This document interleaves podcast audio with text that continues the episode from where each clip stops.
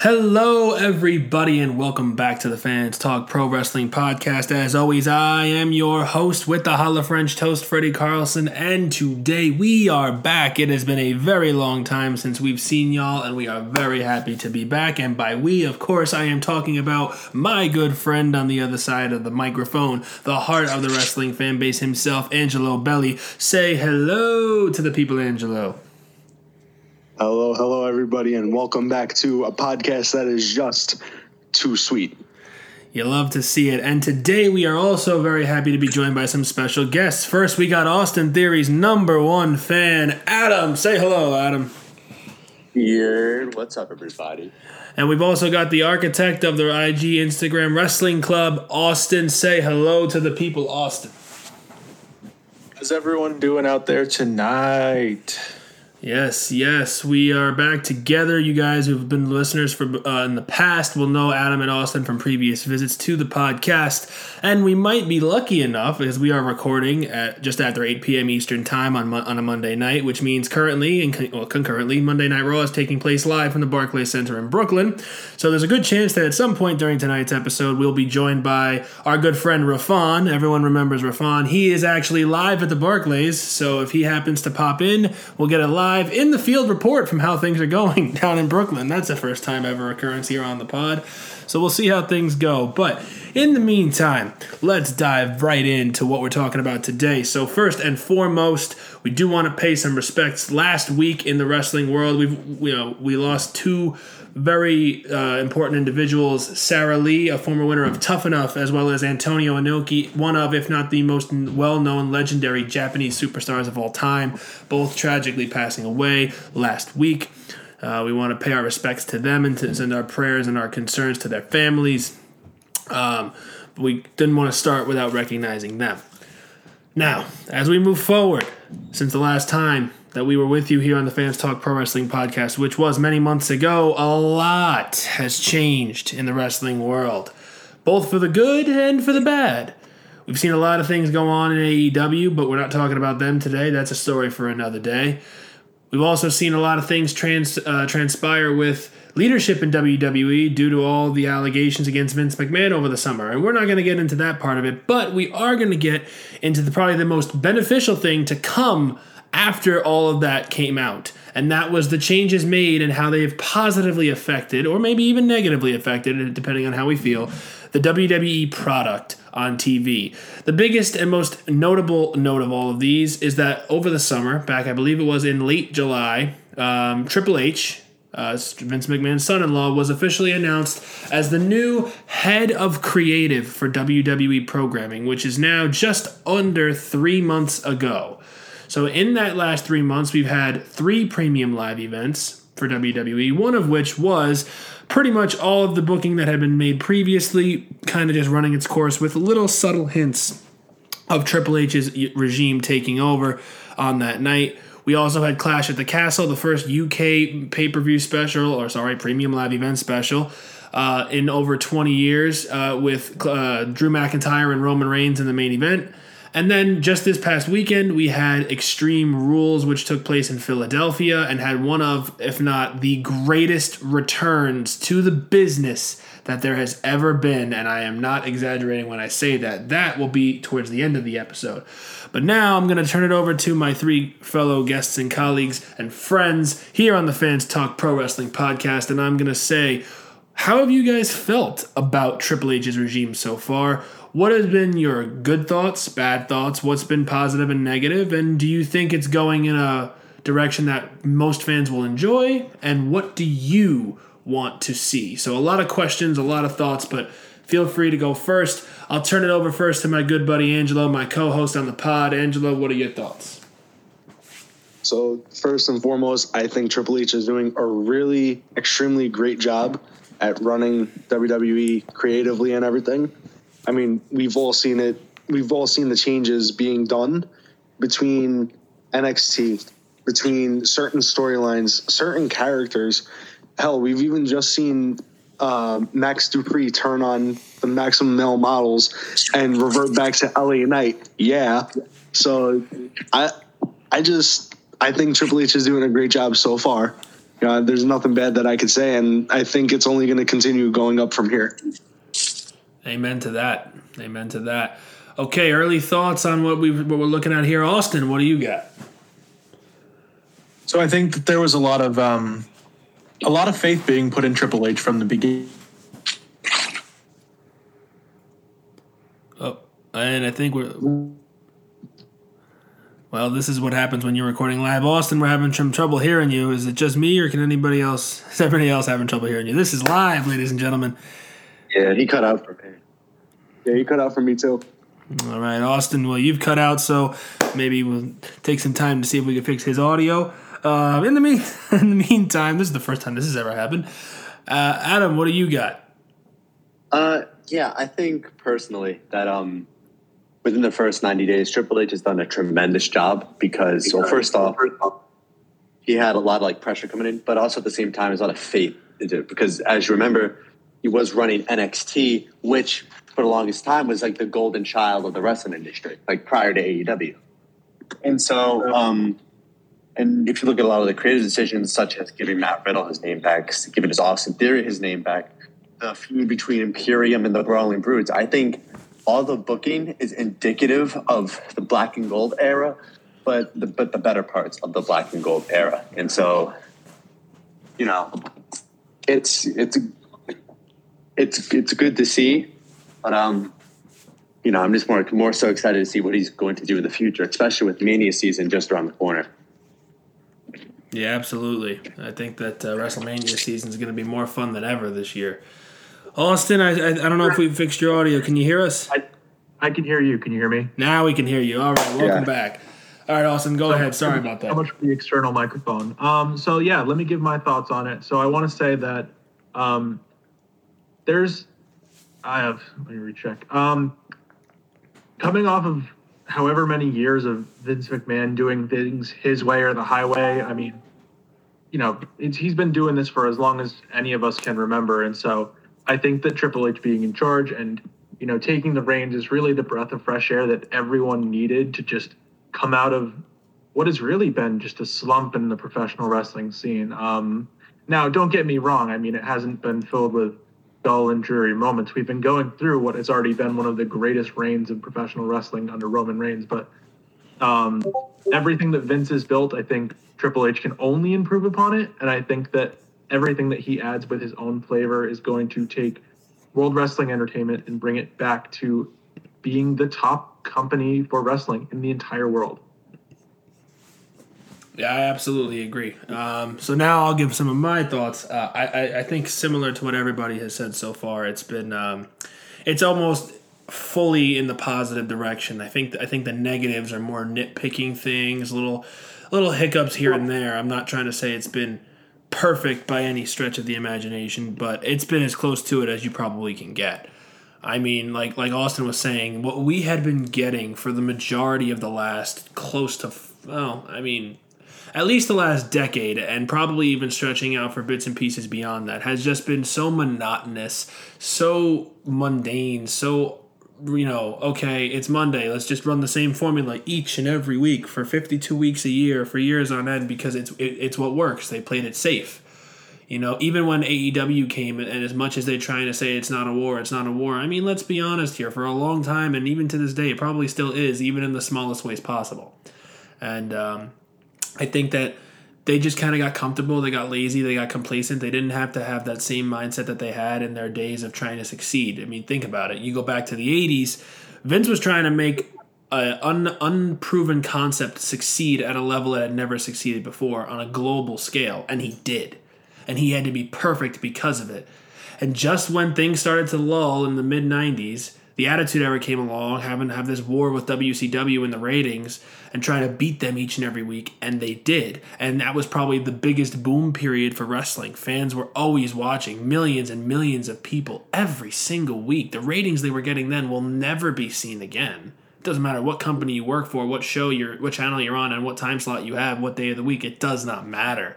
It's not happening. And then even in the ruthless aggression era, for a good portion of it, there was so much great natural wrestling and talent and genuinely good stories to invest in for the most part during that time. And it was never perfect, but it was great. And I hate to be the guy who says, "Oh, the PG era ruined things," but the PG era was kind of the turn of the tide when things kind of got complacent. There wasn't a need to compete anymore. There was no competition. There was nobody trying to make WWE better themselves.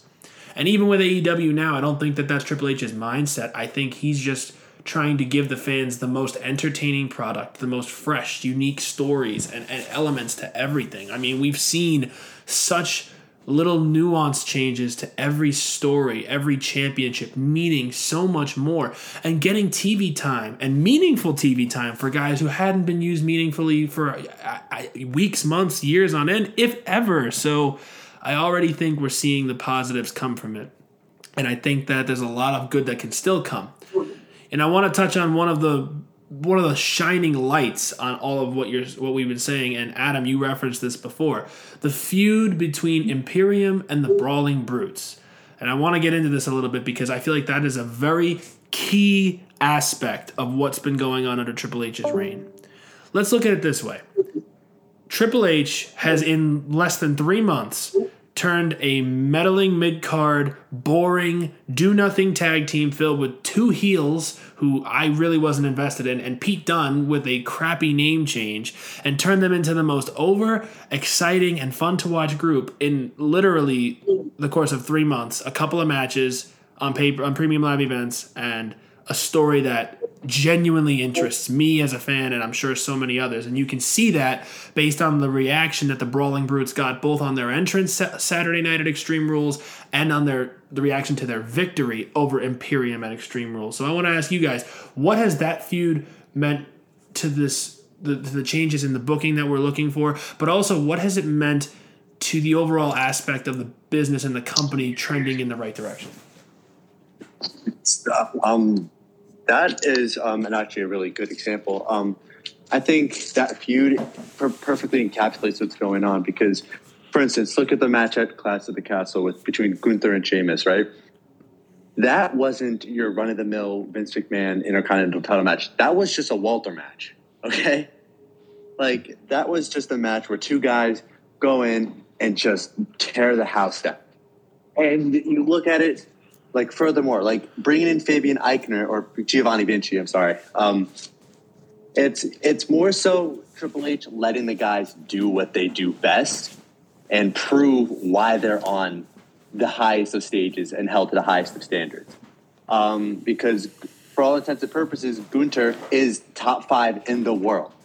Sheamus for for all of the uh, for all the criticism he's gotten throughout the years, remains one of, if not the toughest superstar in WWE, if not the entire industry. So to let these guys have these creative reins and to let these guys just do what they do best is just proving what we've known all along. Like if you don't micromanage, it's a hell of a lot better. That's the and the product thing. is only improving because of it. Absolutely, couldn't agree more. That micromanaging comment is exactly what was in my mind as I, as you were talking about all that. Anybody else got some thoughts on yeah. the, on this story? Totally. So I think um, all of you will probably remember back when Triple H first took over, maybe in his first couple weeks with like SummerSlam just being over or something like that. I made a really specific comment that I want to point back to for everyone listening is that I worried about some of the people under the Triple H era actually falling off the card because Triple H was going to play with his favorites more often. And one of them that I pointed out was Sheamus, because I thought that, you know, Triple H has got his shiny toys and Finn Balor, Kevin Owens. Like, Sheamus is going to be an afterthought. But that wasn't the case at all. In fact, Sheamus got not only like a spotlight, but a really big spotlight. And having the attention on him has really allowed people to realize, like, oh my gosh, this guy is not only has he been with the company for like 15 years now, but he's really like a master of his craft, you know? And Triple H, he allowed both Imperium and the Brawling Brutes to like thrive under these new conditions. And both, just like both of you have said, like both of these factions were, dare I say, just like not living up to their full potential before Triple H took over. Um, Imperium was just the two man group, which was fine, but it wasn't doing anything, you know, spectacular. And the Brawling Brutes were so boring that I did, I didn't think they deserved a spot on WrestleMania this past year. Agreed. And so Triple H to come in and just shake things up with this feud and with so many others, I think it's a true testament to just how anyone can succeed if you know they play their cards right and they Triple H just lets them do what they do best. Yeah, absolutely. I mean, I, I was one of the most critical people, I would say, of, of the Brawling Brutes being on WrestleMania and, and their match with the New Day. And on all honesty, I, th- I thought the only reason that they were on WrestleMania was because of the New Day, not because of their own merit. The New Day being such big stars for the WWE for the past decade or so, you know, that's pretty much the only reason they got them on the card. And it was they carried them even after the Big E injury. Um, and realistically speaking, if, this this change doesn't happen, I don't see either of these groups succeeding. I mean, we heard rumors, and obviously to take them with a grain of salt, that Vince was souring on Gunther and wanting to take the title off him and just make you know basically bury Imperium, and that would have been such a horrible thing to do because you can see the natural star power that he contains, and to the lesser extent, but still a, a very good extent, is Vinci and, and, and Kaiser both being so talented as a team. I think the WWE Tag Team division has the most potential it has had in a very long time. Because Yeah, if and I feel like that is probably still the one one aspect that Triple H hasn't fully improved upon yet, but the subtle touches that you can see are already getting there. The Brawling Brutes, being it Holland and Butch, should never have gotten a tag team title match against the Usos under the Vince McMahon regime. But since Triple H has taken over and the work he has done to improve their status, their their their um, view in the eyes of the crowd, it would it has propelled them to the point where I actually find them to be believable challengers and to be believable baby faces to challenge for those titles. And any hot tag, or even if you say, you know, dare I say, put the titles on them, which I doubt would happen off the Usos at the very least, would be received extremely warmly by the fans. So I think that that's something that, goes a long way to say how much has improved on all three of them, and to the same extent Imperium, since Triple H has taken over. Angelo, I, I skipped over you. Did you have any thoughts on this feud? So so far, I think this feud is great, and I mean, honestly, I believe that it's not over. You know, it, Saturday was not the end for Sheamus versus Gunther. There's there's absolutely no way in hell that it's over because the way that I look at it is they're tied one and one right now. You know, Gunther won in the UK, so then Sheamus and the Brawling Brutes won this past Saturday. So now it's do we run back Sheamus and Gunther for the IC title one more time? And this is where I firmly believe if they run it back just one more time, they could give the title to Sheamus, give him his glory moment, and no matter what happens, Gunther will not be buried mm-hmm. because we've seen it time and time again with him. The man just puts on banger matches after banger matches. And we've seen the same thing with the Brawling Brutes. And to me, there's no more like perfect way to do it than between these two teams. The chemistry that they have built in such a short time for a feud is something that honestly I don't think we have seen in a while in years. So it's something that's great to see. And I feel like there's only one way to go from here, and that's only going up, breaking whatever ceilings there are. And honestly, too, like since Gunther was in NXT, he ruled NXT UK for how many how many years was it? It was over two years, right? Uh, as champion? almost 800 days as the champion. Right. So, you know, you have someone like that as the face of of the NXT brand, but branched out into the UK. Now Triple H is thinking on going global with NXT. You know, there's so many people out there that, you know, are like Gunther, are like Sheamus that we just don't get to see because they're not in a top promotion. So I feel like Triple H expanding NXT and getting eyes on that product, that's just gonna make the that's just gonna make the WWE brand so much better. Absolutely agreed. Yeah, and I think that um, I think that with what we are getting with this feud, it's allowing a lot of you know positives for uh, for the worldwide audience as well as the worldwide superstars who will benefit from NXT coming to those places as well. Um, but focusing in on something from your earlier on in your point about um, this feud not being over. I, I think we could all agree that it's not. Um, yeah, Sheamus, uh, sorry, Gunther won at Clash of the Castle. Sheamus and the Brutes won in the six man at in the Donnybrook, which I think mm, that that stipulation has quickly become my favorite stipulation in the business. A good old fashioned Donnybrook match. Both of them have been absolute bangers, no pun intended. Uh, with Sheamus being in both of them, and I think it goes to show that this is definitely his match. Um, and I think, it, uh, side note, I think when you get a match in WWE that essentially gets associated with you, that is the sign that you are a literal acting legend. And I, I think Sheamus does not get the credit Yep. that he deserves because he is a legend, hundred and ten percent. What's What's funny is that Sheamus, like, and if you if you listen like uh, the um, the individual accolades, he is tied with Edge in terms of, of how much stuff he's done. You know, Yeah. like, and also just to just to just back, piggyback just a little bit off Angelo.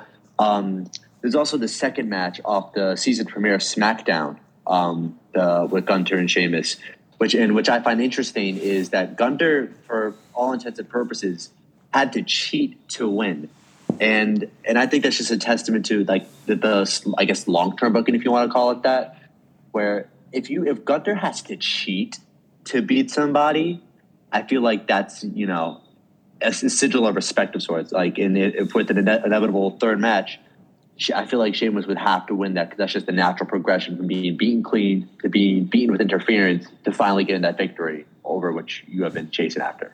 Oh yeah, that, that I agree as well. I mean, when you, especially when you look at it, Sheamus. If Gunther doesn't do that, Sheamus is probably winning that match, and it, it was the trend of that was going that way. So it goes to show that Gunther, who is as dominant as anyone we have seen on the main roster and and for and forever, and was the most dominant superstar probably in the history of NXT, and I'm talking both the American branch and the UK branch, which in its existence, being champion and as dominant of a champion as he was, beating everybody and having banger after banger. Again, no pun intended on the bang, on the Brute's new catchphrase. Um, with everybody. And so, yeah, I, I think that they are going to run this match back in Saudi at no at no mercy. Sorry, that's not the show's name. Crown Jewel um, in November, November the fifth, and I, I I do think that Sheamus is going to win. And like you said, Angelo, it's not going to be a burial of Gunther. It's going to be hey, they have built Sheamus back up from being a meddling veteran mid carder who is never going to go anywhere near the a title picture again. To he's not just a believable challenger to Gunther and another person for Gunther to put down in this lengthy reign that they may be giving him, but he's the guy who can and probably should beat him for it. And it won't hurt Gunther anyway because there's a difference between losing a match, losing a title, and being buried, and losing it and still being over. And that is something that I think a lot of fans don't get. Just because you lose the match doesn't mean you're being buried, and it doesn't mean you're not still over. Gunther is probably in the top three most over guys on the SmackDown roster. Yeah, Roman Reigns, Drew McIntyre, and, and Gunther. I think it's those three, and then there's a big gap between just about everybody else.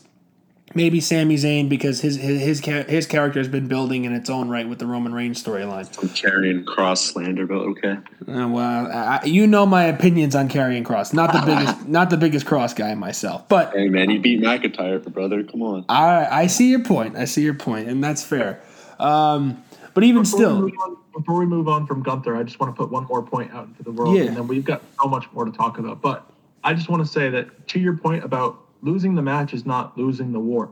Right now, if Gunther drops the title to Sheamus, not only does it put Sheamus over, like you said, but it puts Gunther over into that next level where he really needs to be as a top contender to Roman Reigns Amen. you know, Gunther is, like we have all said, one of the best athletes to do this right now. He's he's killing the game, and they're telling a story with Gunther and Sheamus that is, oh, another really strong guy like Gunther is in the form of Sheamus and is going to take the title from him.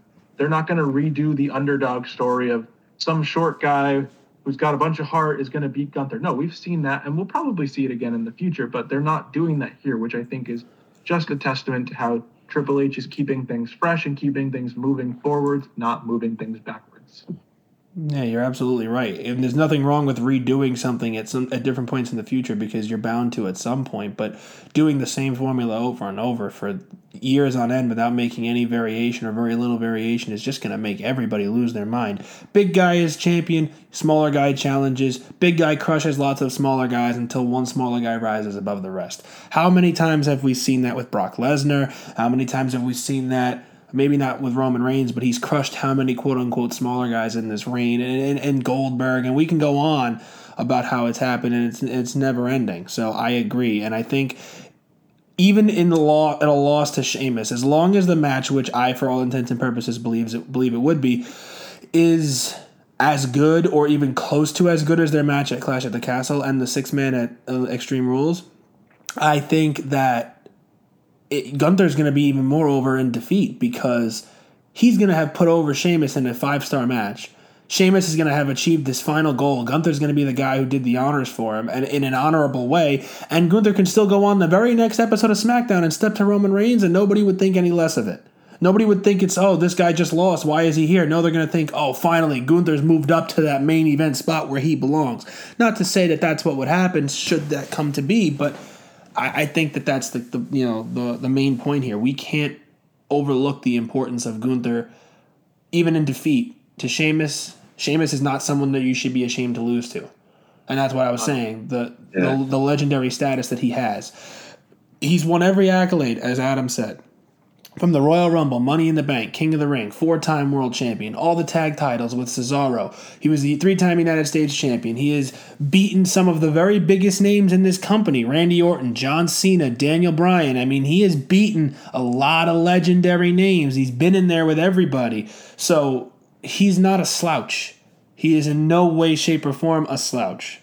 And I think that as we move on from this particular part of the conversation on to whatever might be next, that there's a lot to be gained from this feud. And stay tuned to watch it because it's going to be some good stuff. And I think that we might we might be in store for yet another five star match between the two when they get to potentially Saudi or wherever they decide to run it back. It would make the most sense to do it there, but we'll find out. So anyway, moving along. So that that feud has been one of the the highlights, and there's been a lot of highlights of Triple H's regime with WWE. But another thing that we have seen is the importance being reestablished to certain championships. Now, we've already talked in depth about Gunther and Sheamus and their feud over the Intercontinental title, but in and of itself, that title, along with the United States Championship on Raw, have been restored to a value that they haven't really previously been at. To a value that it has been so long since either of them have felt that important.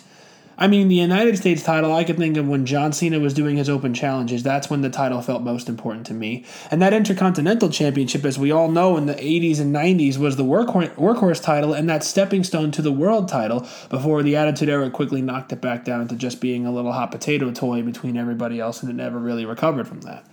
But in the last few months, that title's been in the, uh, so in such a great feud that, that that match could main event the show with Roman not on it. And the United States title has main evented the show, and if I'm not mistaken, they're probably going to main event Raw tonight with Lashley and Rollins over the United States title. And I do think Rollins is winning the title tonight on Raw, and to stay tuned for that. If you're watching Raw, you know, hopefully he does. I think that it's time for Seth to win something.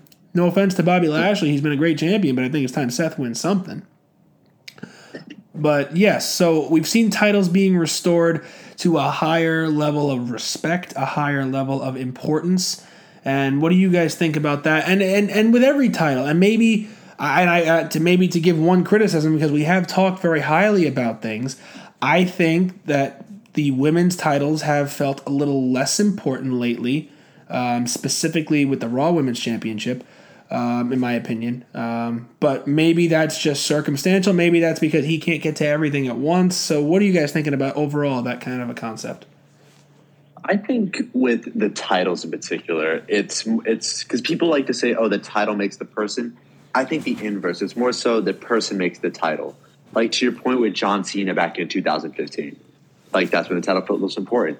You're taking a guy like right now, like Bobby Lashley, two-time WWE champion, is undefeated against Brock Lesnar. Fun fact. Um, and someone who, for all intents and purposes, is the main protagonist. They're like the final boss of Raw at the moment, since Roman has two titles.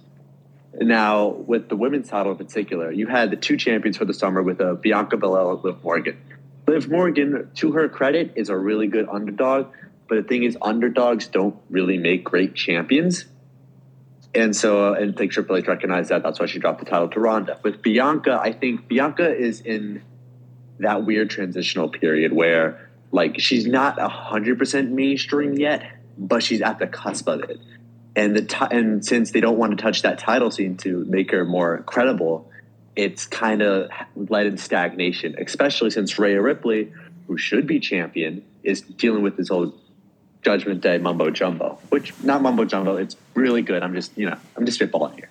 No, I got So got it's like he's focusing on the mid card, which I think is more important because with the women's division, they could fix that at the snap of it. They have so much talent. With the mid card, you do have there's a bit more nuance to the mid card because you know it's like who do you want there and who do you want in the main event scene more so as opposed Yeah. to women's who only has one title. Yeah, actually, I think that's a really great way of looking at it because, you know, they have so much talent in both Raw and SmackDown's women's division that there's not going to be any cause for concern there. And I think, like you said, they can fix it pretty quickly. Um, I just think that the story that they've been giving, the stories, and I guess the long term story with Bianca and Bayley has been a bit underwhelming. Um, I kind of was expecting a lot more after her big return at SummerSlam. Uh, maybe Becky Lynch was supposed to be more focally involved before her shoulder injury, so that could play a role. I don't think she was due for time off. I thought she was going to drop it to Bianca, and it seemed like her standing shoulder to shoulder with Bianca was meant to be the start of some bigger feud. I also think that they went through this really big women's tag title tournament, which just seemed to be cursed, and then they give the titles to Raquel Rodriguez and Aliyah just for them to lose it two, three weeks later to the team that should have won the tournament in the first place, IYO and Dakota. So again, it's it's subject to everybody's opinion. What uh, what do you think, Angelo? I think I think it's definitely um, Adam's point is definitely a good one because, like you said, the the women's roster is stacked, and they do only have one title for each brand, so it's not really. I don't want to say that that it's not an important part of the show, but it's one of those parts that you can you can fix at the snap of a finger. You know what I mean? Like like the the mid card titles, those you need the right tools and everything. Those haven't been brought up, you know, in such a long time. They haven't been like an important part of the show until until Triple H took over. So to see the mid card titles and even the tag titles now starting to get some recognition when they should have been like the past few years. I think it's something that Triple H is trying to focus on more and trying to tweak and trying to make everything more interesting rather than using the same recipe week in and week out for the mid card and the tag titles. And now even with the women's with the women's division, you know, he's trying to I guess fix that too, trying to build everything up all at once, but maybe he's focusing more on one side than the other, if that makes sense. No, I get what you mean. I mean, again, we, we really don't know what the, the mindset is, and with Triple H, I, I fully trust that he knows what he's doing because clearly he's shown that both in NXT and especially with his last ninety days in charge. I think that's pretty apparent. Um, and I don't think it's been bad. Like uh, the ladder match between Bianca and Bayley was pretty good um, on sun- on Saturday. I don't think it was great by any stretch of the imagination, but also you know, Liv Morgan and Ronda Rousey, for as clunky as their match was, they've tried, and they have really tried. I can see it. They're, they're doing their best to make Liv as believable as possible, and I, they're teasing this new character for her, and this could be something really important. I don't, who, knows, who knows if it's going to have to do with anything with Bray Wyatt or anything like that. I, I doubt it, but, you know, there's always a chance. So, um, be that as it may, Austin, what do you have for this? Any thoughts?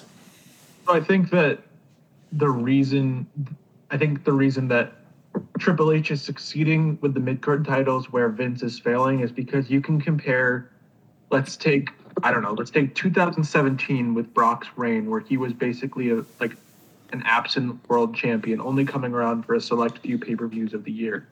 What really should have been going down during those that time period was that those mid card titles should have been like the most important title on every episode of the show, where Brock wasn't, or something like that. Like, and so we're seeing that again here with Roman Reigns. But the difference is that um, the United States title and the Intercontinental title really do feel like the most important start part of the show when those champions are on. That's a true testament to both Bobby Lashley and Gunther, who are both excellent, you know, champions. You know, they're it may it may be quote unquote a mid card title, but those are not mid card superstars. Those are main event level superstars, and you know, a lot of what's going to ha- need to happen to you know get us through the next six months or however long is that uh, you're going to need to see these main event superstars challenge just like what's happening tonight. Bobby lashley and seth rollins are having a match for the united states championship. Both of those guys are world championship level you know contenders and they're they're fighting for the united states championship. And that's not necessarily to be a discredit on either of them but it's really to the credit of how much Triple H is putting his stock into the United States Championship, and we've talked a ton about Gunther and Sheamus with the Intercontinental Championship. You know, Triple H is putting his full stock into these titles, and I think it's going to have a massive payoff in the end. Absolutely, and I, and I, fully agree. You know, the difference in when you had the absentee Brock, and I don't want to call Roman absentee, but he's away a lot more than he has been for the most part of the first two years of his reign. Um, you know, those titles should have been, especially now. Like the, back when Brock was gone, at least one of the titles was still there. AJ right. Styles was WWE champion for a year while Brock was out for a better part of that year. And even then, none of those three titles, not the WWE title, the US or Intercontinental title, were going on last. Yeah, it was good that the women's title went on last several times because it definitely deserved to, but they were main eventing pay per views with Roman Reigns versus Samoa Joe. No slight to the two of those guys, but Roman Reigns at the time was not over like he is now, and that match was not a main event match. When you, I think, on that same show had, and I could be missing the year here, it was AJ Styles and Shinsuke Nakamura in the middle of their feud. Granted, that feud wasn't the greatest, but yeah. you got to be kidding me. You're main eventing that with that. The, uh, no, go ahead. That's funny. The Styles Nakamura, that Styles Nakamura match. I was actually I saw a video on YouTube today where it was like every pay per view result of 2018. That was the same pay per view where they had the double um, knockout finish where they kicked each other in the balls, which I thought was kind of funny. And I get maybe not wanting to end the show on that on on that kind of a finish, but then change your booking. Finish with another cheap way to, to close the show and let somebody either get some heel heat to close the show or a babyface pop, even if you don't want there to be a decisive winner. Roman and Joe should not have gone on last that night. I, it's just it boggles my mind. I remember I have never in my life. I've been watching wrestling since I was 7 years old. I am 22. It's been 15 years. I have never fallen asleep in the middle of a pay-per-view main event before. That is the only time I did. Roman and Joe put me to sleep that night, and I don't remember the finish. I know I think Roman went over, but uh, that that was the definition of if you had AJ and Nakamura on last, I was sitting up and watching it. As underwhelmed as I might have been at their WrestleMania encounter that year, I would have watched it because those two are next level athletes who should have been in the main event scene and were not. So, granted, like to, uh, um, yeah, go ahead. For, uh, for the record, that I fell asleep when the Undertaker and Brock Lesnar were fighting at WrestleMania 30 and when the streak was broken. And that's one of my biggest wrestling regrets to this day is that I was asleep when the streak was broken. bro, it's your it's your fault the streak's broken, bro. If you were awake, if you were awake, bro, Taker would have won. Yep. it was that one person falling asleep. Oh man. Um, but yeah, so I, I think overall, um, these championships meaning more um, having guys like Seth and Gunther and and Sheamus and Bobby competing for them in main event matches. I mean, even, and even still, going back to your point about you know when Roman isn't around, but tonight on Raw, Roman Reigns is in Brooklyn. He's on the show tonight, and I was checking well before he opened the show. The Bloodline opened the show. And yet the United States title is likely going to go on last, even on the same show. Well, maybe the DX shtick might be at the end. I don't know how, but still, it's going on later in the show than the than the world champion.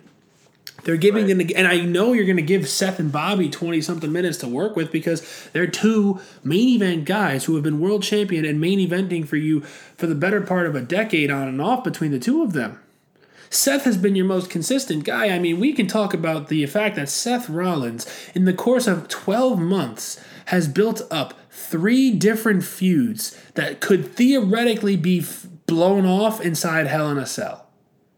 I mean, like, think about I think I made that point about Seth just going on a rant about him recently. You know, and this is not necessarily to do with Triple H, but we can get into Seth Rollins too, where you talk about how amazing he's been for the better part of a year, and especially in this last few months. His feud with Riddle has been the most realistic thing that you've seen. Getting into this, you know, personal stuff between, you know, Riddle's personal life and all the things that have happened, and actually not having the match at SummerSlam, but waiting until Clash, you know, and giving you another month of build up under Triple H's watch, and really making it look like, hey, these guys hate each other. These guys want to kill each other. And then they have the match at Clash, and Seth gets in Riddle's head and the mind games and all of that. And then the the fight pit match was very fun. It was very fun. I I, I mean, it wasn't.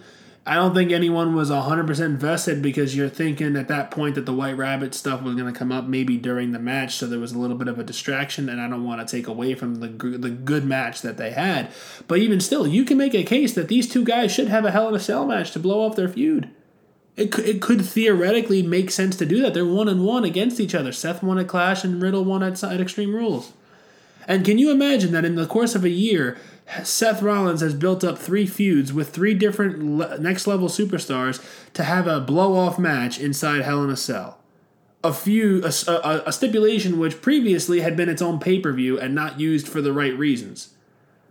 I, and, and everyone knows how I feel about that being a thing. We've talked about it for years on this podcast. But Edge, Cody Rhodes, and now Matt Riddle, three feuds where you have that great of a story with them, and and, and none of them have been for championships. And that's the damnedest thing is that Seth Rollins hasn't been a world champion in over three years. Since he lost the title at Crown Jewel 2019 to The Fiend, he has not been world champion. He has been a tag team champion more recently than that, and that tag title reign was a forgetful one with Buddy Murphy when the- he was uh, doing the discipleship thing.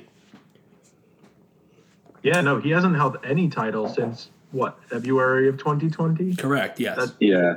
No Which is title. weird. I'm sorry. 27 title. That's nothing. And that's why I think tonight he should go over. And I know I've said it before, but he should beat Bobby. Bobby's been a great champion. He's been the right guy at the right time. He's been there to face Seth, but uh, you know, and, and to carry that title and and getting him to be over as a babyface when he had been such a nasty heel for so long, I think has been a really nice progression. And I do think Bobby is due for two things. Um, one, another one-on-one legit match with Brock Lesnar at the Royal Rumble that doesn't. Uh, sorry, at Crown Jewel that doesn't get overshadowed like his match with Brock at the Royal Rumble, where Roman Reigns' involvement kind of took away from Bobby being there. And let's be honest, that's kind of what happened. Um, but also, too, I think Bobby is a perfect fit for a match with Roman Reigns.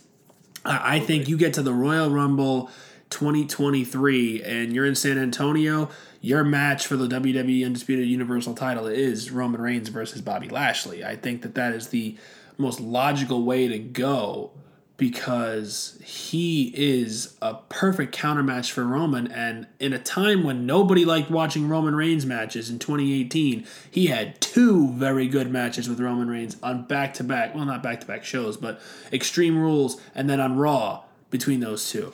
And I think that they could only get better from here, considering how good they've both gotten from that point, four years or five years later. Yeah, uh, I think I think to, to add on to your point, I think with tonight's match of Rollins versus Lashley, it's just the perfect, I guess, like the perfect match for that because if Rollins wins, he gets his title, then you can easily incorporate that title match with uh, with Matt Riddle potentially, and especially in a time where Roman Reigns has virtually beaten everybody from Lesnar to Goldberg to Cena to Edge. It's like you're running out of people. So I think a face Bobby Lashley, who's proven to be over with the crowd, is just it's like you, you can't write this stuff. It kind of just falls into place. I mean, Exactly. That's exactly what I was thinking. Because you can't run heel Bobby Lashley versus heel Roman Reigns. I don't think there's a. You could, but I don't think there's as much of a draw in it. But Yeah. Bobby's is he's over now. He's a face. The fans love him, and that's tough to do. No offense, because Bobby's character since coming back has been hard to love as a as a baby face, but he he fits and it's natural and it's right.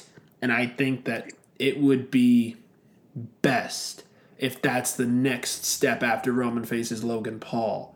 And like you said, and I didn't even think of this, if Seth wins that title and say they do have a blow off match in Saudi Arabia, can you imagine for the first time ever the United States Championship could be on the line? And I think it should be a Hell in a Cell match. I mean, the United States title in a Hell in a Cell match, it's never happened.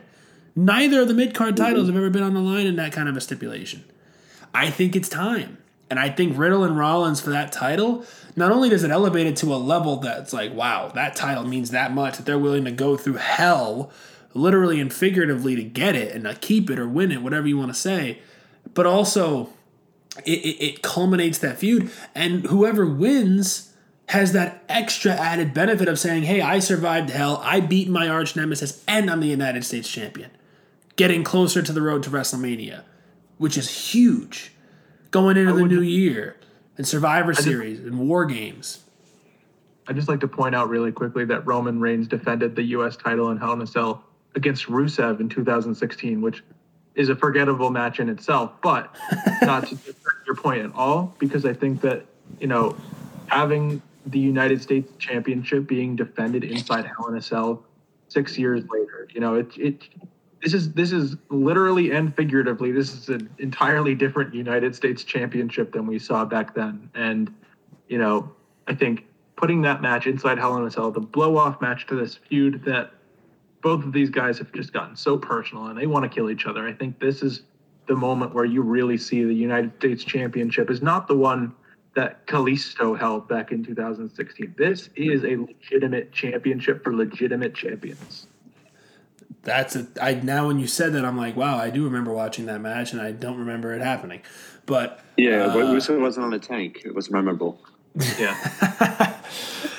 Oh man, but yes. So, um, yeah. Uh, but your point is is is exactly what I'm thinking, Austin. It, it would be it would be most ideal for everything and everyone involved: the title, the match stipulation, the superstars, the fans, everything about that. Like you could realistically have two five star matches for your two mid card titles on a show where the world title is being defended against a celebrity. I think that goes a long way to say, hey, that world title might be the end all be all of the company, and it should be. But these four world champion level guys are killing themselves over mid card, quote unquote, mid card titles because it means that much to them to be a champion. And those titles are not to be held, like you said. No offense to Kalisto, but let's be honest, that title meant absolutely nothing in 2016 when he was facing Ryback and Alberto Del Rio, God forbid give me for mentioning his name, on on this podcast in that time frame. That's a big difference in what that title was to what it is now. And a guy like Bobby Lashley and Seth Rollins and Matt Riddle are the right guys to be fighting for that because they can be world champion tomorrow if they really, really wanted to be. And if they just put them in a match with Roman Reigns, all three of those guys would be viable challengers to Roman. And we've seen two of them already do it. And I still hold to it that I want Seth to be the one to end the reigns and nobody else. That's just my opinion, considering what happened at the Royal Rumble. But exactly my point of being like, all right, this is this is good stuff. Um, okay, so another point I wanted to make, and I and I'm gonna get to the main point, the, the final point in a bit, but going back just also to to the um, to the importance of feuds, and we've talked about the personal feud between Gunther and Sheamus, the feud between Rollins and Riddle, the importance of the championships and how they've been r- r- rising to stardom, and even finding ways to inject some really believable and fun stuff into the Morgan and Rousey rivalry, which had not been the case previous to that, with Vince trying to book them to SummerSlam when really I don't think anybody cared about it at the time. A lot of feuds are making like ev- everything that's going on. You're getting meaningful feuds top to bottom. There is not a single aspect of feuds that you get on TV that are not enjoyable and they're not meaningful. And and I think that that's another thing. Like things used to just happen for the sake of happening. Like, oh, why is wrestler A wrestling wrestler B on Raw this week? Oh, well, they just said it on social media. Like I I I couldn't I I did, that's why I didn't watch I don't watch Raw. I, I mean, I don't have the time half the time and you know that's not you know any excuse. But for the longest time, I wasn't even interested in watching Raw because I didn't know what was happening, and then all of a sudden you'd just be like, oh, okay, Big E's facing Kevin Owens for the seventh week in a row, which was last fall. I think they wrestled on every episode of Raw for like two straight months, and I'm sorry, I just I couldn't do it anymore. You know, and so now every match and every feud is meaningful to the point of where you have big, bigger feuds blowing off matches on on TV. Johnny Gargano and Austin Theory have been feuding for a couple of weeks, and I'm not saying that, that it's a pay per view level match. I mean, it, it is and it isn't, but they're having their match. I think they already had their match on Raw tonight, Yeah, they did. and so who uh, who went over? Johnny. Uh, Gargano. Oh, you love to see it. Um, so Gargano, but look at that. A match that happens on Raw in Brooklyn means just as much as if it happened on Extreme Rules on this past Saturday. And it could have been. It could have fit on that show nicely, even though it didn't have a stipulation. You know? So it's one of those things where every feud means something now. And I mean, maybe it's just me, but I mean, do you guys feel the same way? Oh, absolutely. Yeah, completely. I mean, like like we were just mentioning Theory and Gargano. It's like that's a feud that makes sense because you go back to NXT and the whole way thing, and especially with Austin Theory, um, you know, a guy who's you know on the come up with the whole briefcase, being Vince's pet, and and someone that a lot of people thought was going to suffer immensely under Triple H because he was a Vince guy. Um, but just to see with this whole Gargano feud is just a perfect reassurance that we needed. Like, yes, Theory lost to Gargano tonight. That's not, not that big of a deal because like the Money in the Bank briefcase winners always lose like a lot prior to like cash in. Like case in point with Sheamus and um with some other briefcase winners. Um, I was I'm losing my train of thought now. But um, yeah, Daniel like- Bryan, like Daniel Bryan. yeah, Daniel Bryan It's a perfect one. CM Punk in 2009 cashed in on Hardy, lost to Umaga like 30 minutes, 30, 40 minutes prior. So it's like you have these feuds and you have it, it just works. I don't know how to describe it. It just works. Like Gargano needed to go over and Theory could take a loss, and they already have that pre-established history. So it only makes sense for someone who's Johnny Gargano, who for the for the last five years has been one of the best, like to do it. So I think you know, like like I just said, I I, I don't have the words for it. It just works. No, it absolutely does. I agree. Um, and what's it called? Another, and I, I just lost my train of thought on it. I, I just had another feud in my mind that was on that level of Gargano and, and Theory and still being able to blow it off on free TV. Wow, I'm losing my train of thought. I'll circle back to it. But yeah, no, uh, like that kind of a concept of where like a match that magnitude being able to be blown off on free TV and being able to have that and and not feel like it just happened for the sake of happening, but everybody involved is going to benefit in some way from this happening. You know, I mean, even you know, Drew McIntyre and Karrion Kross had a great match at, at, at Extreme Rules, and they're not done. And the, and their feud is now going to build and grow, and long term booking is going to pr- allow them to have meaningful interactions for under a month. You know, and um, I think that those are very important things. What else do you guys think about these important feuds? Well, I try to remember the point that I just had. Angelo, you you were saying something before, and I think you and Adam just kind of talked at the same time. What were you saying before? Oh, so um, another thing with like this whole theory, um, theory and Gargano feud, you also have someone like Kevin Owens involved, former NXT champion.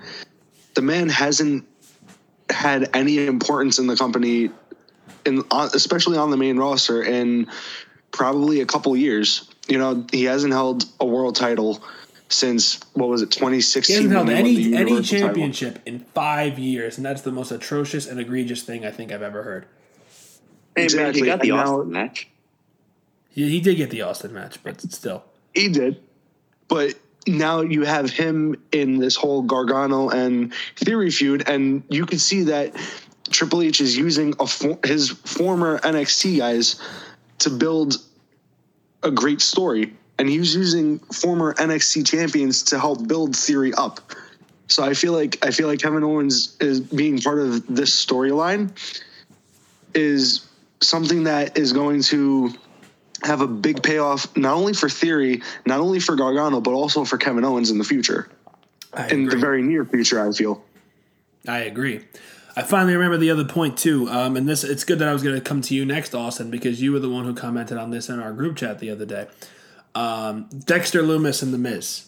Uh, I, I I don't think I've ever seen such an entertaining feud happen with one guy who has not said a single word in I think about two months.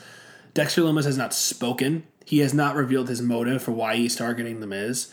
But yet, it has been the most entertaining, interwoven part of every show, including Extreme Rules, that we have seen. And I believe they're having a birthday celebration for The Miz tonight on Raw. And it's safe to say that probably somehow, some way, Lumis is going to get involved. And these guys haven't even had a match yet and they're gonna eventually have to have a match, and I'm sure it's gonna be great because the Miz is able to have a good match with just about anybody, and Lumis is no slouch. So Austin, you were the one who commented on this feud the other day, and I'm glad that it comes to you now because this is another example of a meaningful feud, even though it hasn't even been touched on in the sense of a match yet. Right. And I think that a lot of this boils down to Triple H is making what I like to call and what everyone likes to call this is must watch television. You know, we've really grown up in the past four or five years, uh, maybe even longer, in like a very like social media heavy, you know, industry where it's like I'm not going to bother to watch Raw or SmackDown because someone is posting highlights on Instagram and someone is posting highlights on YouTube, and you can watch a 10 minute recap of Raw on YouTube rather than spend three hours of your time watching the entire show. Yes, I get it. Some people are busy and yada, yada, yada. Everyone has their reasons for watching or not watching. But these feuds that you're seeing play out, Johnny Gargano versus Austin Theory, absolutely could have been on Extreme Rules. Dexter Lumis versus The Miz could have been on Extreme Rules. But prolonging these feuds and then putting them on Raw or SmackDown is really creating a reason for people to tune in rather than just checking the results later. Because I'll be honest, I've been guilty of that for the past year now, maybe. Is I'll tune into Raw or SmackDown when it's like convenient for me, when I have nothing else going on. And, you know, even then, sometimes it'll just be background noise. You know, it's like I'm not invested. I'm just tuning in because I feel like I have an obligation to. But right now, what we're seeing is we're seeing so many feuds that are playing out that you have to watch all three hours of the show, both shows for three hours for Raw and two hours for SmackDown to really get a grasp of what's going on on television. And I think that you're not going to get that from checking social media and checking like what WWE is posting or what other people are posting. I think you're really going to get that from sitting down and enjoying the content rather than just like observing the content. You're enjoying it. Hey, I agree. I, I think that I've I've been very similar to you in that respect, and I feel like I have missed. I, I actually feel like I've missed out when I don't watch certain things that happen on TV. Like the last week with Sheamus and Gunther on SmackDown, I didn't watch the match, but I, I kind of wish I did. I feel like I missed out on watching something really cool because I wasn't able to, and I had other things going on. But you know that kind of a concept that you can now feel like you're missing out on something that happened on free TV and that you're not going to get a due justice version of it when you watch it back on YouTube or on social media is is so important because now it's making everything feel meaningful again. It's making every aspect, every second of TV that they have is important again. And even in the background, those subtle things where it started with Lumis that first night, we've seen it with Nikki ASH, and we've seen it go on and on, where there's these little background things that happen that are important and that are necessary, you know, and that you need now you need to pay so such close attention, and it's so foreign to us nowadays as fans to feel that way, and I think it's nice to finally have it back, you know, and I like feeling like I want to I want to tune in and I need to tune in. Hell, I made it a point to be able to tune into Extreme Rules for the simple fact of the White Rabbit. And I'm very glad I did. So, you know, that's just another aspect of it. So, another thing that I did want to touch on is is War Games. With the announcement a couple of weeks ago that War Games is coming to Survivor Series, and for the first time ever, it will take place on a main roster show and not in NXT after NXT brought the concept back in 2017 for the first time in its in WWE's history, uh, the former WCW concept comes to the main roster, and I think they're going to have two. And I think that the important aspect to think to note is that one of them is almost definitely going to involve the Bloodline. And the involvement of the Bloodline in War Games not only excites me as a fan, but it just excites me as someone who loves to watch chaos and and great storytelling and interwoven in this war games match that I believe the bloodline is going to have is going to be so many storyline details. And agree or disagree with me, guys. I think that the whole premise of that match should be the bloodline now has to contend with just a bunch of guys that they have pissed off and dealt and done done dirty in the course of the last two and a half years of Roman Reigns' reign of dominance and subsequently the Bloodline's formation and rise to superstardom like they have had. Um, do you guys think that that's what should happen? Essentially, a band of WWE superstars coming together to try and take down the big bad dragon of the of the company, so to speak. Absolutely. I don't. Yeah, I don't think that's what should happen. It's what will happen. Like, like a good example is if you look at War Games 2018 with the Undisputed Era, which I think it was the Raiders, Dunne and Ricochet. I think I could, can, like, you know, completely envision that happening, especially when you have people who have been, you know, screwed over by the bloodline, namely Shinsuke, McIntyre. You can even have like Ricochet in that because I know he's been having that thing with Solo Sikoa and whatnot. So it's like it's what should happen. I feel like War Games is something for that. You know, it doesn't always have to be faction versus faction. It should be a, an antagonist with some, for for the, all intents and purposes, some underdog baby faces. Because that's just you know, at its core, it's just a literally a literary element that should be used to its advantage. I agree, and I also think that the alternative, the other War Games match, is going to be more of a faction versus faction kind of a thing. It's probably going to be damage control and maybe one or two others coming together to take on the the the come the coming together of a Bianca Belair, a Candice LeRae, Alexa Bliss, um, Asuka, and maybe even uh, Becky Lynch now that she's back or supposedly going to be back. I saw today that she's due back any week now, and I do think that she should be involved in war games. So that's like a faction versus faction kind of a thing where they've been going at it for weeks. Meanwhile, you could have the bloodline, and I, and I think I, I, also do write partly uh, part time for uh, PW Mania, the website, and I've spoken on two different occasions, specifically in my most recent article about uh, the the war games match with the bloodline that should be happening. And I do think that the the collection of superstars to face Roman, Jimmy Jey, Solo, and Sammy in the in the War Games match should be Drew McIntyre, Matt Riddle, um, AJ Styles, uh, Seth Rollins, and I can't remember the fifth guy's name. Um, wasn't Nakamura, but it was another guy that they've had a lot of issues with uh, in recent months. Kevin Owens. Kevin Owens. There it is.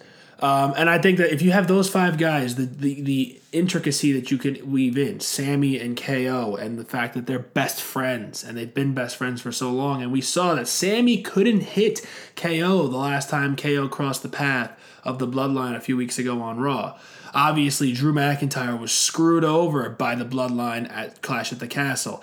You know, Matt Riddle tried to go to war with the bloodline in, in, in honor of his, his best friend and Randy Orton, and he failed.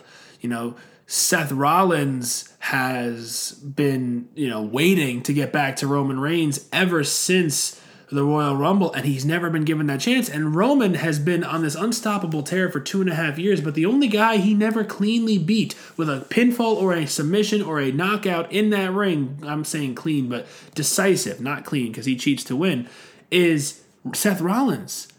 He has pinned everybody. He has made everybody submit or pass out to the guillotine. He has beaten everybody definitively, decisively, except for Seth Rollins. And I and that's never been touched on, and I think it should be again. And AJ Styles has had interactions with them for the longest time, and I do want to see AJ get a chance to feud with the Bloodline. And if the rumors about the Good Brothers coming back to WWE are true, that could only add to a potential Bloodline versus Club, OGBC, whatever you want to call it uh, feud that could potentially take place. So I think that those are the five. Those are my five guys. And like you were saying, Adam, a guy like Nakamura, a guy like Ricochet. There's so many guys who the Bloodline have pissed off.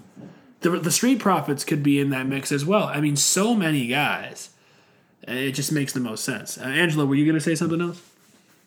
So one thing that I was thinking was during this whole faction versus faction thing and war games. So you believe that the bloodline will be facing a collective of superstars that they pissed off, and you believe that damage control will also be in a War Games match. Do you think now this is just me thinking here for a second?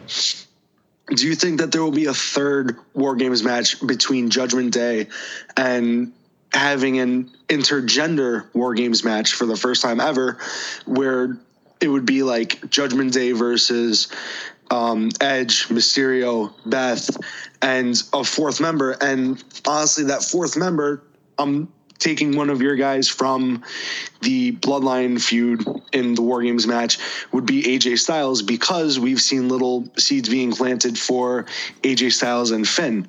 Do you think that maybe there would be a third War Games match between those two groups? I don't think there would be three. I think that I think they even said there's only going to be two in their announcement. But I do think that if that is the case, and, and I think that's also a strong possibility, it would happen in place of the women's one that I stated. Um, I think that the logistics of an intergender Hell, uh, Hell in a Cell War Games match is a lot harder, just because WWE has been so against you know a lot of that intergender wrestling, and um, they've they've never really done it. So that's why I don't think they would go that route. They would probably do more of a mixed tag where they wouldn't use the war game stipulation to keep it along the lines of their normal mixed tag team match rules. I would figure that's what they would do, similar to what they did at Hell in a Cell, where it was Liv Morgan, AJ Styles, and Finn Balor against the Judgment Day at the time of Edge, Priest, and Ripley. Um, that's probably what I would say. I, I don't know what you guys think, but that would be where I look at it. I think it doesn't. I don't think it ha- has to happen at War Games because, like, let's be real. Beth Phoenix took a Con-Chair-To. She ain't coming back for at least a couple months, bro. At least because in kayfabe, she just got murked, right? So it's like, like you can like, if anything, the Judgment Day would like, you know, if you wanted to run into the third one, you'd have to find a different team for that because you know, you, you just you don't know sell a Con-Chair-To like that. Yeah, I No. agree. I think they could pull off an intergender war games match because I think we have to remember this isn't the Vince McMahon era. This is the Triple H era, and I think that you know he's got a lot of faith in what his performers can do. That doesn't mean that you know that doesn't mean that Rhea Ripley is going to take a hurricanrana from Rey Mysterio into a pile of thumbtacks. I think it just means that like they will find creative ways to get around this, whether the women would enter last or whether the women would start the match and they'd only be like fighting with each other or you know there's there's plenty of ways to look at, at it and i think it's a possibility and i think that just like you said i think that i think that if that match does take place the damage control one is out because i feel like right now i do feel like the damage control versus bianca belair asuka and alexa bliss feud is over Bianca Belair retained her title in the ladder match. There's nowhere else to go right now. Now, granted, I'm not watching Raw. Maybe they're doing something else to further build this feud. But as of right now, I feel like this feud is done with, you know, until Becky comes back. Yeah, I, I think that that's and, and who knows? Obviously, Survivor Series is still a ways away. The next show is Crown Jewel, so the build is now going to go towards that in the next few weeks' time. But you know, looking beyond Survivor Series or looking beyond two Survivor Series, there is a lot of possibilities, and I'm very excited. Again, it's an exciting time to be a fan, so that's that's the most important aspect here. Um, so now, oh, and I just got a notification that the OC is back in WWE. So Gallows and Anderson returned on Raw tonight. Oh, ski wall. Uh, that's what Bleacher Report does for you. Just checking it out right now. I don't know what happened, but this is what happens when you're live. And they confronted the Judgment Day. Wow. All right. boy. Didn't. well, this is what happens when you're recording in the midst of an episode of Monday Night Raw. Gallows, Anderson, and Styles against. Uh, let's see. It's Balor, Dom, and Priest. So yeah, it's all even now. There's a War Games match for you. there you go. Right. Add in. Uh, G G one finalist Karl Anderson. Yeah, and, and he's also, if I'm not mistaken, he's currently the never open weight champion. So that's an interesting. No, I think what the wait what? No, he's still. Yeah, I believe he is. He hasn't dropped the title yet, so I don't know how this is. This is an interesting wrinkle here. Ready Forbidden Door 2, WWE, New Japan. What? It would be nice, but that's not going to happen. I, I got a feeling that Triple H, now that he's in charge, is allowing him to finish off his dates with New Japan. He'll probably let him go and, and drop the title. There's got to be some agreement there, but that that's that's well, you love to see it.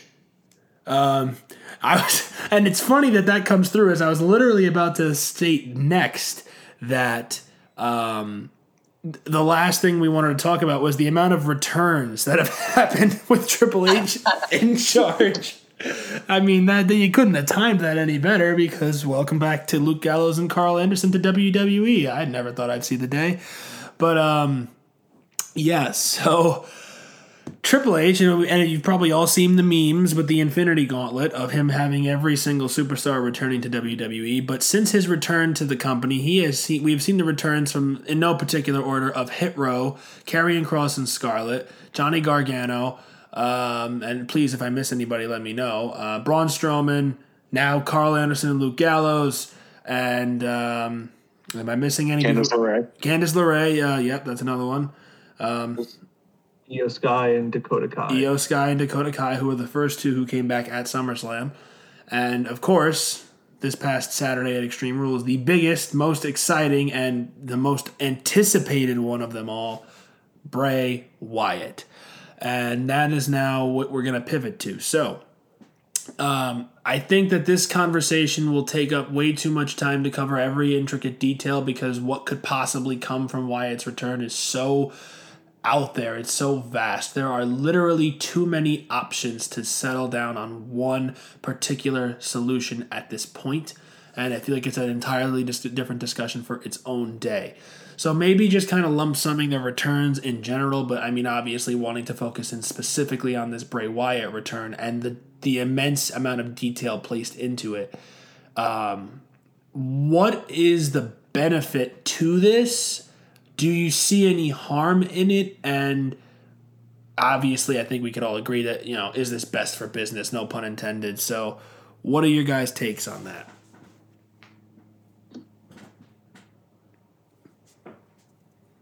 anybody Um, Um, so I guess with the returns. Oh, you can start off. All right. Um, I guess I'll go first.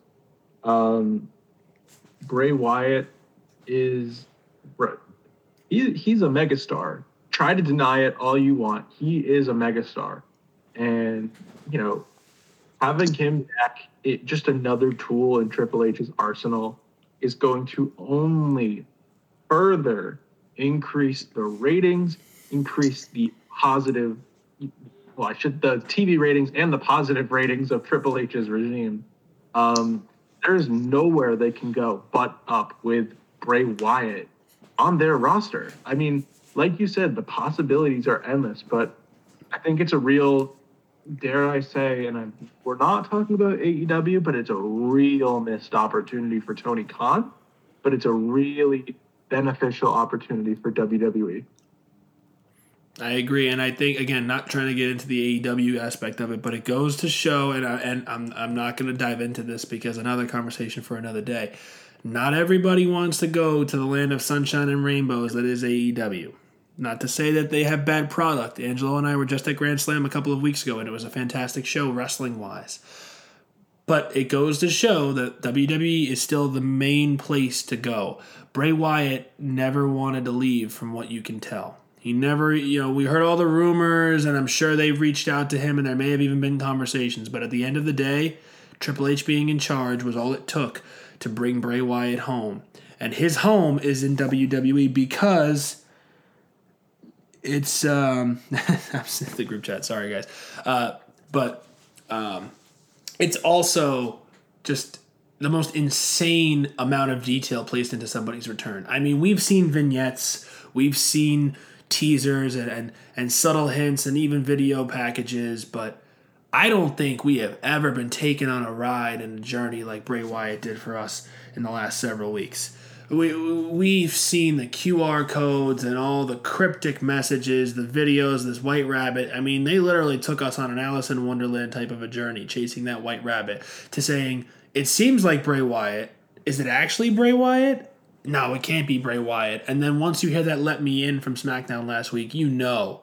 you all but know it's Bray Wyatt. And when he came out, and when that place, that, that Philadelphia crowd, one of the hottest crowds in wrestling, lost its collective mind, I think that it goes to show not only are they just happy that Bray is back, the fact that Bray is home, but I also feel like that applause is also for Triple H for letting Bray just be creative. And my hope, and I'm not really worried about it because Triple H has proven me that he'll just let it happen, is that no matter what, he will let Bray and his creative mind do what is best for him and in turn best for business.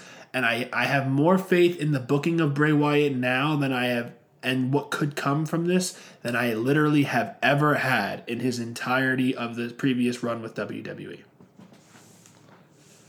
Adam, you were going to say something before. I'm sorry about we cut you off. Yeah, um, I think the Bray Wyatt thing, to everyone's credit, is just like it's just perfect. You know what I mean? Because Bray Wyatt is without a shadow of a doubt the most creative mind this business has seen in years, if not decades, right? And so you have someone who's like an enigma, right? Someone who, if he was in the movie business, would do fairly well. And like with him, it would like I felt like as even when he left, he was always going to be back. Because when he left, you have to take it to perspective. It was a couple months after Brodie Lee, Jon Huber, rest in peace, but he had died a couple months prior. So I felt like there was a lot of burnout, especially with Vince, who is you know, circling back to earlier this episode where um, Vince is a micromanager to the extreme, to the remote, like to the most minute details. And with someone who is as creative as Bray Wyatt, that was never going to end well. Um, and so, yeah, since he's back and the pop that he got was just like not not not to copy Bobby Roode here, but that was just glorious, right? when he took off the mask, I felt like like even me just in a remote bedroom in the Poconos, I could feel the energy from there translate into the room. And I get and that is what wrestling is about is to get entranced in such a narrative, in such a story, just to be perpetrated by the guy who just returned. That was just the build up for the return. Like now with such a strong beginning, I can't foresee that everything else isn't going to be equally, if not better, of a reaction. And I think with Triple H always being willing to hear creative ideas, it's now going to be more of a conversation of how can we make your idea a reality and how can we make money off of it from for both you and for the company. Rather than with Vince, it was all about what he wanted and what he want what he was hope thought was best had to be on TV and every idea gets shot down. And I mean, look, I'm not here to crap on Vince. You know, that's not the point of this. Um, I think the point of it is the differences in creative and the differences that the people involved will be able to have with this creative is so insanely important because now Bray can do whatever he wants. And like you said, Adam, it will only increase. It will only go up. When you can and and, and I don't want to go into another AEW point, but they hound home the point with CM Punk that he sold out Chicago that night on a rumor that he might return to Chicago and to wrestling on that night.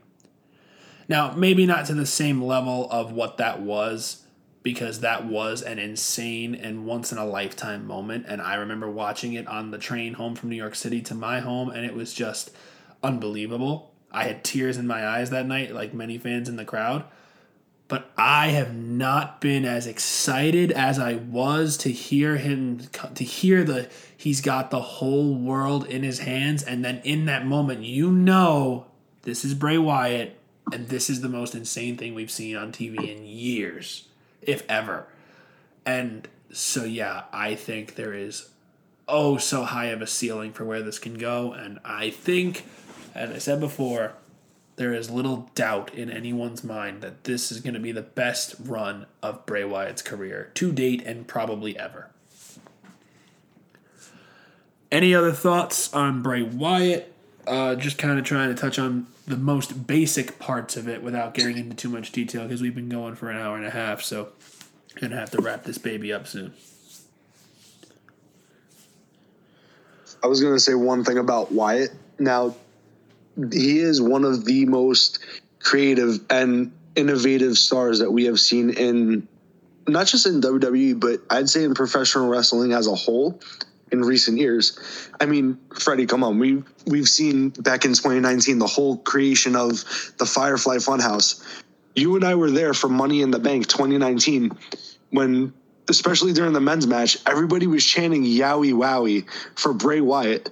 And we didn't even see what what was going to happen. You know, we didn't think that it was going to be that huge, right? Like we all thought it was probably just a weird, crazy gimmick. Like we didn't know that it was going to be as impactful as it was. So him transitioning from whatever character he was before to the Firefly uh, Funhouse to becoming the Fiend and being able to transition between the the crazy segments on Raw to this monster on shows was something insane. And now that like especially now like with the QR codes and everything, all the hints, the build up to this new character that he's working on, I have absolute like all my faith. I'm absolutely invested in wrestling now more than I think I ever have been. And I think now, especially with Triple H in charge, I mean, rumors are rumors, but I heard that part of Bray's deal is he gets to um, have a say in his creative in his creative uh, booking. So I believe that maybe Triple H is starting to give him a little bit of creative control over his character, which is something that I feel like Bray absolutely deserves because this is a gimmick that he's that you could see that he worked really hard on and you could see the reception from the fans it was absolutely nothing but it was basically all love for this one guy and something that is great to see. You're absolutely right, man. I think that there is so much to gain, and yeah, you and I were there at Money in the Bank when those vignettes started in 2019 for the Fiend to finally come to WWE, and you know that was the most insane thing we had seen in some time. And I think what we're gonna get now is even so much more beyond that than anything, and it's gonna be light years, literal light years beyond that. Um, there's no question or doubt in my mind about that, and I'm just very excited. And as we've said so many times already tonight, that there is so much to be excited for, and so many things to look forward to as a wrestling fan right now. So, with that in mind, uh, does anybody have anything else they want to add before we wrap this show up? I want to say that if you are listening to this podcast and you're not watching wrestling, what are you doing? Like, turn on the TV on Mondays and Fridays and get back into this because the real testament to Triple H's success is going to be if the ratings continue to only go up from here. And I think that's that's our responsibility as fans is to watch the product and to tune in and make sure that we are validating everything that Triple H is doing. Because if we don't, we do run the risk of, you know, God forbid, and I don't think this is going to happen, but God forbid, you know, we see Nick Khan or we see Stephanie take over the reins, which I don't think is going to happen. But my point being is that we need to, as fans, support the thing that we love so much and just make sure that it we are saying yes, this is working. Please don't take it away. Amen to that. Couldn't have said it better myself. Anything else, guys? All right. Well, with that being said, we'd like to thank you for another wondrous edition of the Fans Talk Pro Wrestling Podcast. It is good to be back. And who knows how often this is going to happen rather than continuing to say, yeah, we're back, we're back, and then we don't come back for another six months. We're going to do our best. We enjoy doing this, and we were happy to mm-hmm. finally come back tonight. It was a lot of fun. All four of us being able to hop on here and shoot the breeze for an hour and a half about our favorite pastime. Not baseball, not football, but professional wrestling. And who could have thought that a bunch of 20 something year old dudes could talk about professional wrestling for an hour and a half on a Monday night? So, once again, on behalf of my co host Angelo and our two very special friends and guests today, Austin and Adam, I've been Freddy, your host with the Hollow French Toast, and we hope that you liked this video, this, this uh, episode. Please like it, share it, subscribe to our all of our channels on A- Apple, on Apple, Spotify, and anywhere you can get your podcasts. And as always, Never, uh, always remember to never be afraid to be a fan. And we'll see y'all very soon. Peace out, everybody.